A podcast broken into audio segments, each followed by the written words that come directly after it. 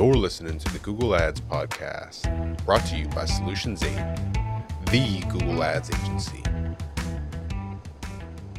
Negative keywords are now very dangerous, very dangerous. Google will allow you to add negative keywords as match types and then bidding strategies.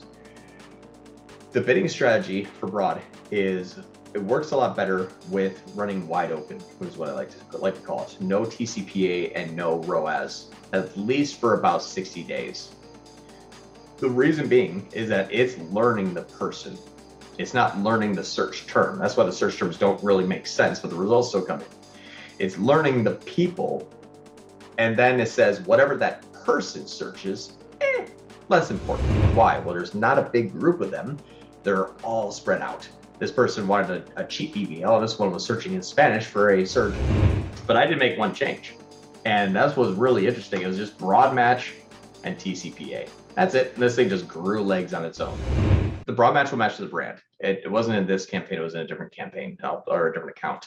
And I'll share that with you all here. But the broad match will sometimes give a false positive. And if the client finds it, it's game over for us. But if we find it, it's good for us. So in the search terms here, what we'll see is, so non-brand. So I'm like, why does my hammock have a 5,500 ROAS? Oh, okay, that's why. So it will absolutely find your brand name, even if the keyword's not brand. Why? Because it has the DSA element built in. It scanned the page, found that is broadly matched to that, and actually gets conversions. So here you go, here's more conversions and here's more clicks. Now I'm gonna have to go back to last year to find this, but this is what is really interesting. Hammock chair. So see how much this is happening. And 2 years ago, this would have never happened. Broad match would not have captured the brand name. So, or not at this level, at least. So now I'm talking about the bidding strategies and what the moral of that story is, and make sure you have the negative keyword of the brand. Now before I get to bidding strategies, just talk about negative keywords. Negative keywords are now very dangerous, very dangerous. Google will allow you to add negative keywords as match types. But remember, the match types are now kind of just close enough. A phrase match, close variant. A hammock and the olive hammocks, technically they're correct. It was a phrase match because it had hammock in there, and a close variant is close enough. So just know that when you do your negative keywording, if you negative keyword a phrase, you essentially negative keyword a broad match. So just as wide and crazy as broad and phrases are starting to get now, same thing with our negative keywords. So sometimes we can accidentally stop a search term we wanted to come in from adding a negative keyword that Google said, wait a minute, that's also a thing. I'll give you a quick example for Solutions 8. We bid on pay-per-click advertising. It matched for get paid to click advertising. And I had an exact match, by the way. That shouldn't have happened. We all know that match type shouldn't have happened, but because Google is loosening the restrictions on match types, you also have to think about the counter of that inside of negatives. So here's our campaign here, for example, when we look at just the last in June here, and I'll just go over through here. I actually stopped this because my search terms were, I was trying to do a little bit more keyword sculpting, and I just ended up giving up on it. Right now, does anybody know what GG ads are? Does anyone know what GG ads are? Raise your hand, chat, whatever it is. Anybody know what GG ads are? I don't either. Yeah, so Google Ads service phrase match for GG ads 61 times, and I spent $275 on it. Yeah, close enough. When I negative GG ads, my Google Ads service started to tank. It started all of a sudden get less and less and less clicks. So my negative of GG ads stopped Google Ads service from running. And I negated this one as an exact because it just kept happening. So my exact match negative stopped my positive phrase match that had nothing to do with each other, stopped showing. I ended up just giving up on it. I'm just stopping it. It's like, it's food. There's, Google Ads, there's GG ads again. Awesome. That came back for fun. So what I found is that I'm kind of just giving up on search for phrase and exact. Right now, YouTube's working with us well, but because we have a lot of competitors here, that's been happening. So when you add a negative of something, just be very, very mindful that it could also stop your positive. And then bidding strategies. The bidding strategy for broad is, it works a lot better with running wide open, which is what I like to call it. No TCPA and no ROAS, at least for about 60 days. The reason being is that it's learning the person. It's not learning the search term. That's why the search terms don't really make sense, but the results still come in. It's learning the people. And then it says, whatever that person searches, less important. I know that there's a person that is going to these websites, that are searching these keywords, that are looking at blogs featuring these overlapping topics, that have also been to this, that use these apps, that visited these locations, all that taken into consideration. And then when they do a search, it's going to broadly match to what you have. It says, yes, I know they searched something that was wrong, but we matched it to your keyword because these look like the people that are converting. So when you add in a TCPA and you say, no, no, no, stop all of your learning, just focus on the same keywords that focus a lot of times. It will work well if there's a high amount of volume, but if there's not a lot of learning that went into it first, it just dies or has low performance. So I like to take a performance max approach where you let it run without a restriction, but you increase or decrease your activity per day. There was another company that we ran a broad match approach for it, and I think it was at GAS3. The client said, hey, I want to get $35 leads.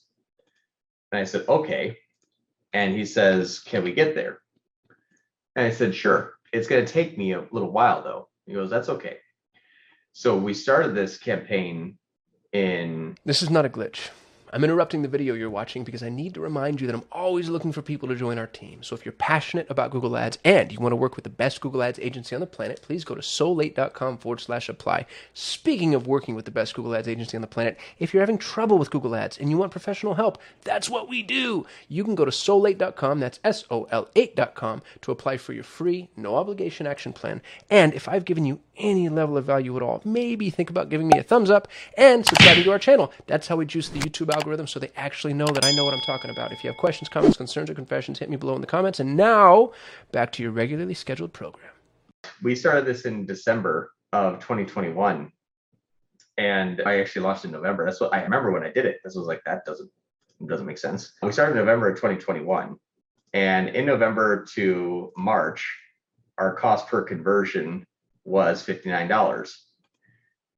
Then through, let's say, April to July, our cost per conversion is $46. It's $49 here.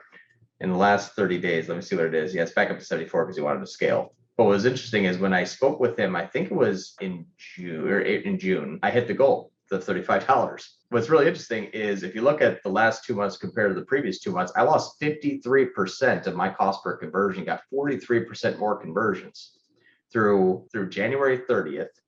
Through May 31st. So if we look from here though, from February 1st to this area here, that it went from, it decreased the CPA and increased the CPCs right on target to my goal. When I talked to him, he said, hey, can you get me $35 CPAs? I said, yeah, it's gonna take me a little while. We'll start November, we'll just kind of hang tight, I'll get you there. He goes, okay, cool. I went from about 60 down to 35, doubled everything in cost per conversions. I didn't touch the thing. I changed the street from February, March, April, May, June. I didn't make one change. I lost half of my CPA and I doubled the amount of conversions, and I didn't make one change because I was using broad match, just letting Google do its thing. It was a test for a client. So I set up one time, I said, this will work eventually. And I just let it go. It was an unpaid test. So I didn't really care to look at it every single day, but I didn't make one change. And that's what was really interesting. It was just broad match and TCPA. That's it. And this thing just grew legs on its own. Like so what's scary about this, oh wait, that just changed visuals again, there we go. So what's scary about this whole thing is without making a change, that happened. Now it's seasonality, but he was like, hey, great job getting at $35. I didn't think that was possible. And we're like, yeah, you got it. Hard work and dedication. I didn't touch the thing for 6 months. So that's what I'm saying is when you negative keyword yourself out, when you want to use broad match and target cost per acquisition, give it 6 months and it'll get there. You can learn quickly without TCPA and then put it on TCPA later on, and it'll hang tight there for a long time. And I'm in a very small geographical region. Well, actually, that's unfair for me to say. Is anybody else? It's Hong Kong, so I don't even know how many people are there. It's probably like a billion, but it's a small geographical region. We're not in the entire country, but it's 42,000 impressions from February, March, April through May. But I got us down to where we needed to be at $35 cost per acquisition, the latter half of the test. Okay, any questions there now? Yeah, John, there was one in the chat. I'm going to read it to you, okay? It says, do you think if we were to create a campaign with only broad terms targeting audience similar to our website visitors could help us filter a bit and get in front of this audience while not spending unnecessarily?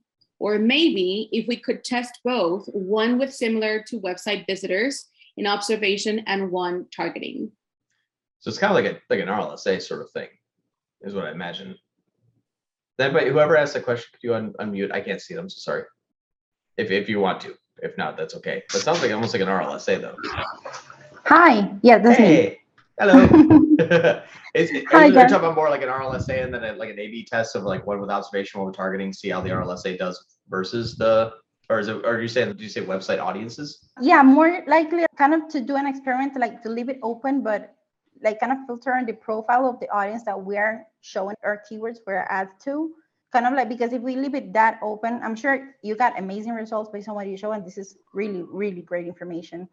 But yeah, you still leave it open for some other unnecessarily costly search terms, you know? So yeah, I was thinking if we could filter it a bit, maybe, or maybe we could just keep it an observation for a bit and see if most of our conversions are actually coming from the audience that are similar to our website visitors. Oh, similar to, I'm stupid. I thought you said website visitors. I heard the question wrong. So I was like, well, I think a website visitor audience would be an RLSA. So you're saying put an observation mode on an audience of like essentially wide open plus similar to our audience and see who is capturing, what's getting the better result. That's brilliant. That's genius. Everyone go do that now, by the way. It's like all the special strategists and everyone do that. That's an amazing, amazing idea. Thank you for that. That's awesome. Yeah, an observation mode of similar to our website visitors to see which one is performing better on broad. The one thing that I would have to say that could be a potential fail point that we'd have to look at is because broad goes after so many like one impression, one clicks. If they don't overlap that much, it doesn't necessarily mean that they didn't. It just means that I don't know if Google knew if they looked like that when they had their first impression and first click. Because they're so widely spread out, audience targeting may give you a false positive just because it was like the first time they searched the first click and it was kind of top of funnel. Did they look like our website visitors? There may not be enough information for Google to say yes, based on our search patterns, because it sometimes is so one click to conversion. That's another reason why TCPA doesn't really work that well in the beginning, is because we don't know who these people are. Why? Well, there's not a big group of them. They're all spread out. This person wanted a cheap BBL. This one was searching in Spanish for a surgeon. Do they look like each other? Not really, but they both converted. So it'd be interesting to see that test. That's brilliant for observation mode. Awesome. Cool. Thank you.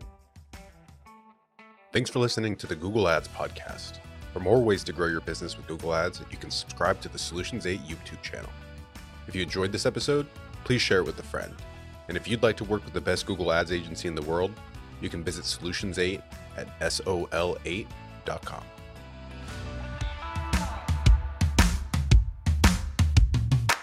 Kassim here. If you're running Google Ads, even if your campaigns are successful, my years of experience have taught me that there are almost always enormous improvement opportunities. Now, what if the best Google Ads agency in the world was willing to review your Google Ads campaigns for free and provide you with a comprehensive action plan? No cost or obligation. Notice, I didn't say audit or evaluation. I said action plan. A bullet point by bullet point breakdown of exactly what needs to be done to improve your Google Ads campaigns. Yours to keep, no cost or obligation. Head over to sol8.com to get a free Google Ads action plan customized for your business. No strings attached. That's sol8.com. SOL8.com.